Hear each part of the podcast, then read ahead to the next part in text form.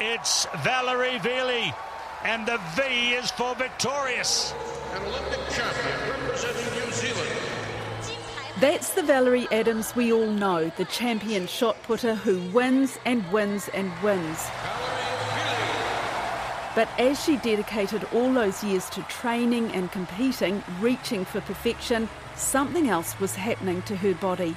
Now, I didn't realise I had a whole bunch of shit happening in there. Both of my kids are by IVF. Yeah. I'm very blessed to be able to afford IVF, but if I'd left it a year later, I would have been done. That, that would have been it. Now she's opening up about something very personal. So, you know, we'd gone through one cycle and they didn't quite know why it wasn't happening and I wasn't producing any eggs and all the rest of it. And um, that's when the tests and stuff come afterwards and then found out I was actually riddled with endometriosis. Mm. Sharing her extraordinary story as a warning to other female athletes. One thing I have learned through this journey for myself in particular that I really want to share is, in fact, for female athletes who, whether they're in a relationship or not, but if they want to be a mum, go and get some tests done.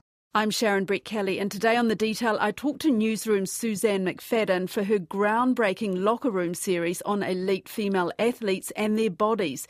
The tricky stuff periods, having babies, how to be mums, and top sportswomen. And Suzanne couldn't have done it without talking to Dame Valerie. She was so honest and frank and open. I still say I couldn't have done a series without her voice in it because she's the iconic mum athlete. She's the one we all look to.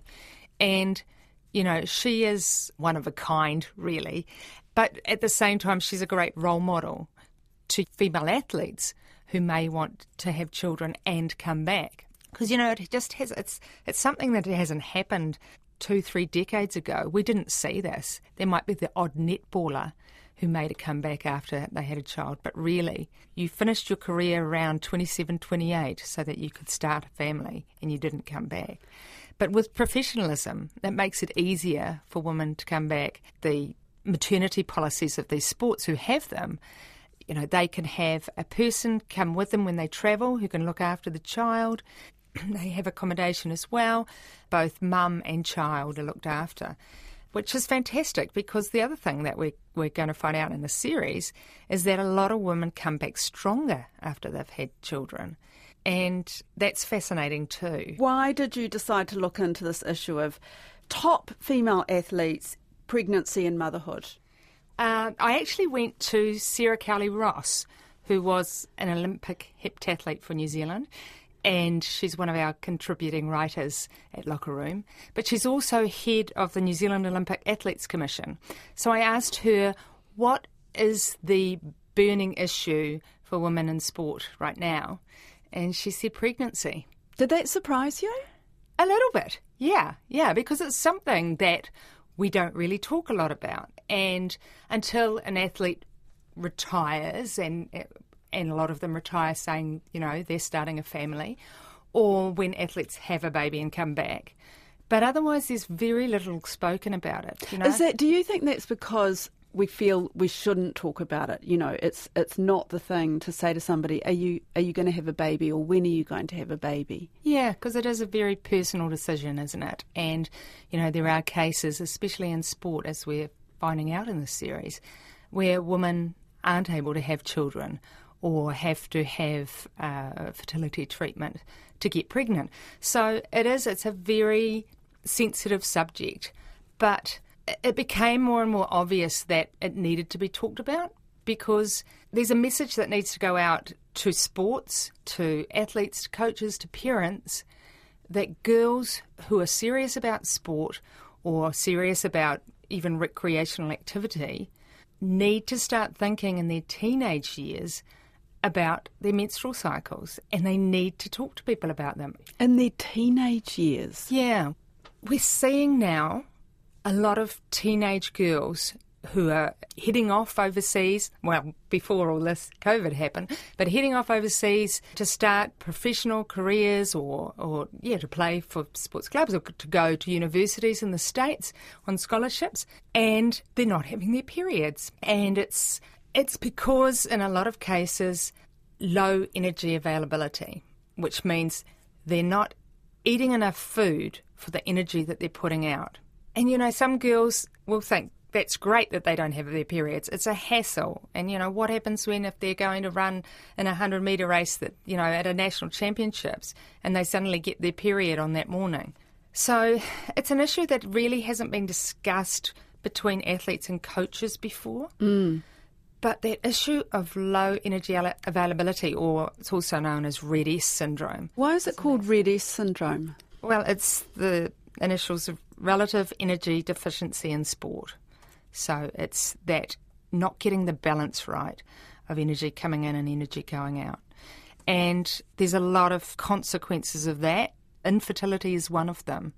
There's also brittle bones, psychological disturbances, cardiovascular problems.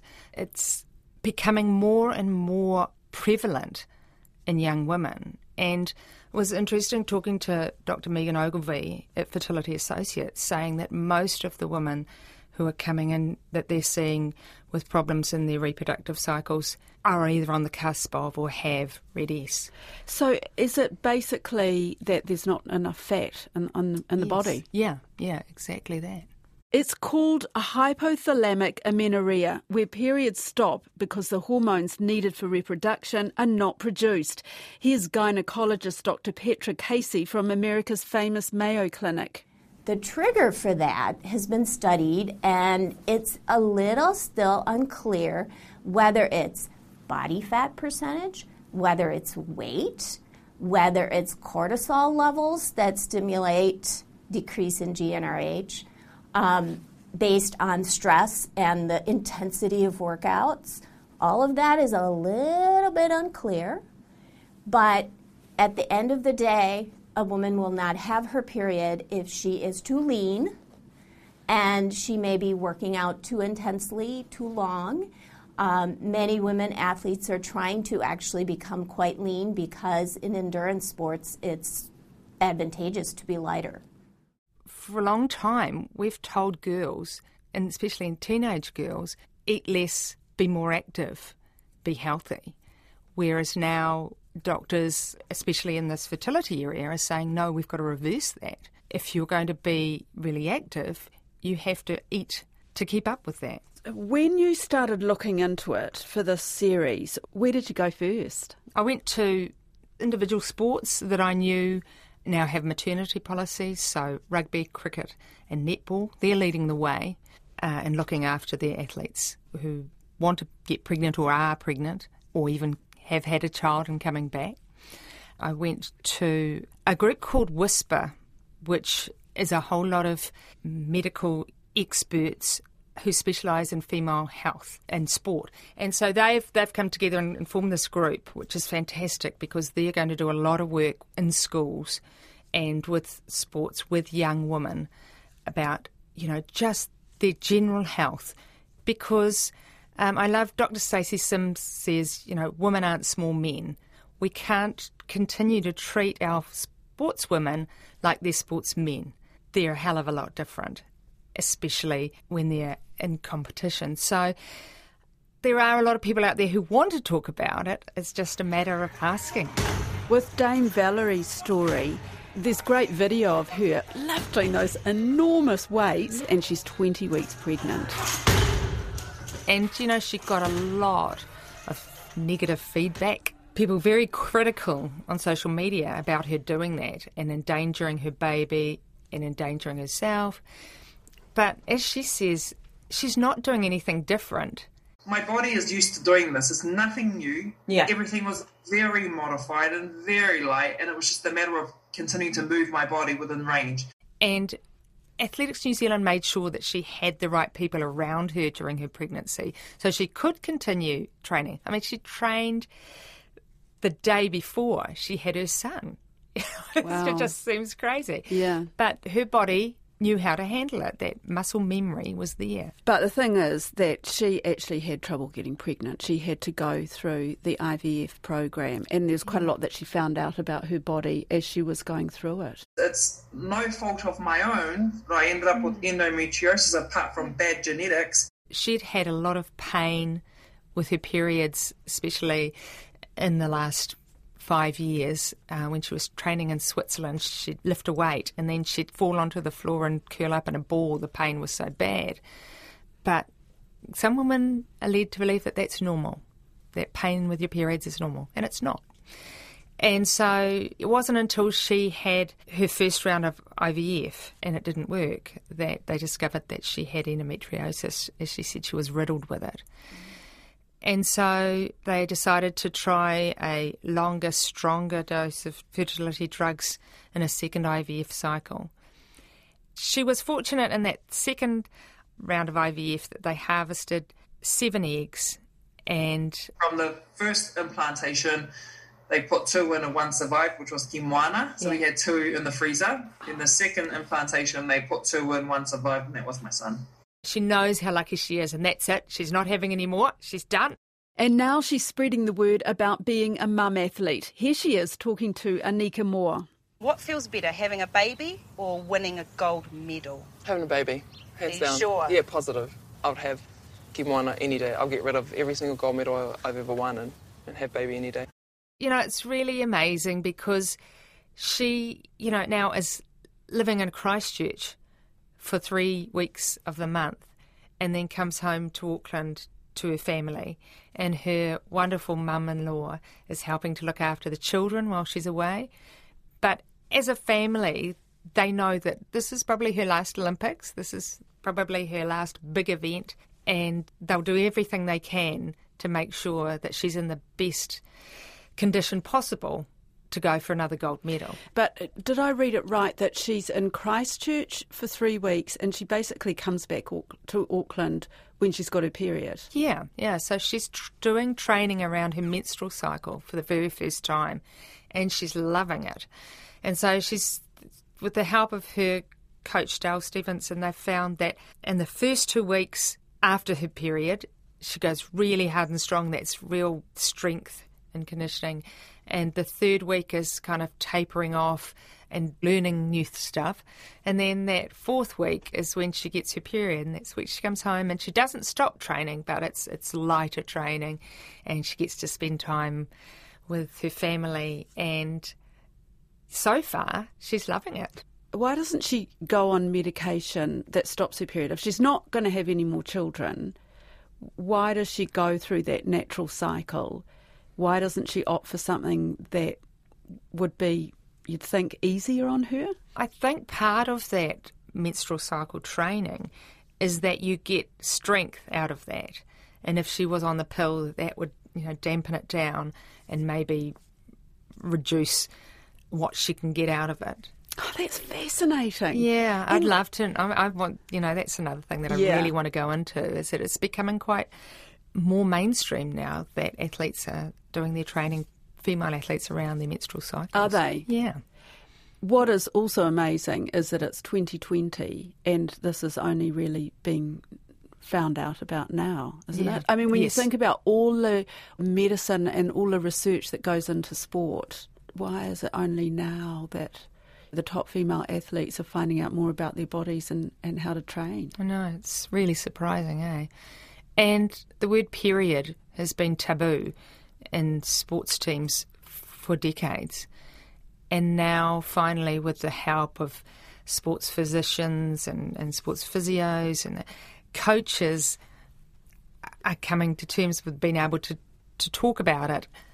Some of them, you know, still can't talk to the athlete about it, but they can talk to the medical people about it and say, you know, um, why didn't she do so well this week? Oh, that's because she's in this part of her cycle. You know, that, the other thing is that we will, we're getting more female coaches at that top level who have been there, lived with it, and are able to talk about it. So, as more female coaches come into prominence at the top of sports ladders, um, I think we'll see a lot more understanding. The other lovely story that you've got is the one uh, with Les Elder, who's the former Black Ferns captain. She trains at Blake Park at Mount Maunganui. And uh, while she's training, she's keeping her eye on her house across the road. Yeah. Explain why. Les has just had a daughter, Mihi Terana. It's her first child, born through IVF. Uh, and Liz decided to come back to rugby pretty soon after having her daughter. Uh, and her, her house is across the road from Lake Park, which is fantastic for her to, to get to training and games with the Bay of Plenty Volcanics. But she keeps one eye on there when she's training because if she sees the lights flashing on and off in the lounge window, it means it's time to come home and feed the baby. So her husband Johnny will flick the lights like Morse code and she'll run across the park, go and feed the baby, and then run back to training. So it's these amazing stories coming out of what um, athlete mums do to make it work. And there is no style book or no guidebook with this. Um, a lot of athletes are going blindly into having children and returning. And that's another thing that Les talks about is that she had to kind of make her own rule book as she went along with her pregnancy and then afterwards. Um, but now athletes around the world are contacting her and saying, "How did you do it? Can Really? you, yeah, can you draw us up a plan of how you did it?" In terms of what? That going through the treatment, getting pregnant, and still doing her sport? Yes, during yeah. that time? So, like Dame Val, you know, continuing to train up to a certain point. Obviously, in rugby, the tackling was out, the contact part of the game was out, but she was still able to do, you know, weight training and strength and conditioning. And then afterwards, of course, that's, you know, an area too that needs a lot of attention. You know, you can't just um, start running two weeks after you've had a baby. But it's very hard to find what's the best way to do it. So some of it, some women have been doing it trial and error. She also works at Bay of Plenty Rugby, and her job is developing female players. So she's in this perfect position to pass on everything that she's learned, especially around her menstrual cycle, and, and pass it on to these young women with the same message that Dame Val gives is that no matter how young you are, if you want to have a family one day, have the tests now. Find out now, you know, if, if you have endometriosis or if you have polycystic ovaries, anything that may impact later on your fertility, it's best to know now. And does that mean we stop searching on trying to have a kid? No, we don't. There are options mm. out there. However, they're not exposed to those options. So I use my platform to reach out to a lot of PI people. And I've had a few people contact me privately to ask me where I've gone, what I've done, all the rest of it, and just share their story, their, their stories. And awesomely, you know, we've had two who have been successful, which was a massive thing for me. It's really hard to convince a 17 or 18 year old to start thinking about babies, and nobody's telling them you have a baby now. Hmm. But more, how is your health? You know, how is your reproductive health? And I, I think it's it's not just in sport. I think it's for all young women. I mean, I had endometriosis, still have it, and if I'd known more when I was younger, you know, it would have taken away a lot of pain and heartache, I think. So my message too is exactly the same as them. Young women, look after your yourselves, your health, your reproductive health, if you want to have children later on. Is New Zealand leading the way in this area? Yeah, I think we are, and and I, when you talk to some of the women medical experts involved in this area, they go to conferences in the states and and they're told, yeah, New Zealand, you're leading the way. Especially this idea of having a group of of medical experts together and working, you know, pulling everybody together to work on female health. And do you think it's going to change how female athletes, these top athletes, manage their whole the reproductive thing and taking the pill? Because mm. there's been the belief for years and years and years, just take the pill, Yeah. you skip your period, and then you you know you can do anything. You don't have to worry about all the pain and all the other you know the discomfort of it all. And you Is can see all- why Yeah. athletes would want to do that. Absolutely. Yeah, but Yeah. that's all changing now That because is. people are finding out that actually the natural cycle is good Mm. for for your sport. Yes, but also that, you know, the pill can mask problems with reproductive health, but it also can make it very hard once you stop taking the pill to get back to an ovulatory cycle, so that where you're releasing eggs each month. Mm. And you know that in some cases that can take two or three years to build up again. And you know some women they've stopped, you know, in their mid thirties playing sport, you know, come off the pill, want to start a family but it's going to be a couple of years down the track before they can. And it makes it, you know, if you wanted to have three children, that makes it, you know, not impossible, but really, really difficult. So, and and you know, a lot of people m- may disagree with us uh, that you know it's it's better not to be on the pill. Mm. Um, but of course, you know, endometriosis sufferers in some cases help, like um, a Mirena IUD just makes life easier for them so that they can compete without that, you know, repeated pain every month. In your story, you're saying that the pioneering American runner Kathrine Switzer, who now lives in New Zealand, was warned by a doctor in the 1960s that her uterus would fall out if she tried to run a marathon, and she ignored him, and mm. all her internal organs remained intact. yeah. But, yeah. but in a way, I mean, maybe doctors were right in a way that, that sport is bad for women you know, given what you've talked about here. Yeah, um, I, I, think in a different way. Mm. You know, mm. your body parts aren't going to accidentally fall out if you jump or run. Because, you know, Kathrine became the first woman to officially run the Boston Marathon. And she loves recounting that story.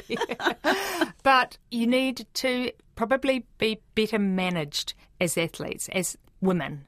You've got another two stories in the series, and one of those stories is about when mums come back. The mum back is called. Mum back. this is when athletes have had children and, and decide to come back into sport, and how easy or difficult that is. What sports do to help those athletes. So in cricket, rugby, and netball, you can now have a person travel with you if you go even internally in New Zealand or in the hope that one day we'd get to travel again overseas, that person can travel with you to look after your child. And the lovely thing that comes out of that is that that baby becomes very special part of that team. The, the mum athletes talk about when they've had a bad day out in the middle, the cricketers, they come back in and here's this baby. And it no longer matters that they didn't score you know, a century, what matters is the baby in front of them. Irene van Dyk, the famous Silver Ferns shooter, she had a child when she was still on the team, a daughter. Was she a pioneer in this area? Yeah, Bianca was born in South Africa, and when Irene was playing for the Proteas, and essentially she and her husband wanted their daughter to have a better life, so they came to New Zealand. And yes, she was a pioneer in a mum coming back at very top level netball. And as we know, Irene got better from year to year. She went from strength to strength. After she had her daughter. Yeah, and she was constantly learning. And, you know, you wonder whether part of that was because, you know, you're constantly learning as a mum and you're open to learning. Yeah, she, she's been a fantastic role model for mums out there. And there's, you know, there's a few. Uh, Ameliaranne Ekenasio, the current Silver Ferns captain, is a mum.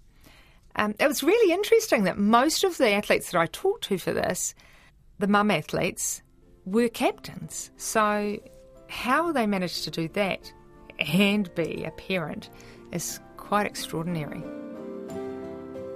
In some cases, these women come back stronger physically as well as stronger mentally. And my favourite thing that comes out of it, and all mothers will already know this, is that your time management is so, so much better.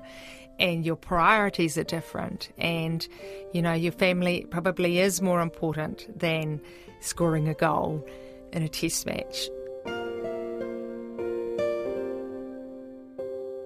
That's it for today. I'm Sharon Brettkelly. The detail is brought to you by newsroom.co.nz and made possible by RNZ and NZ On Air.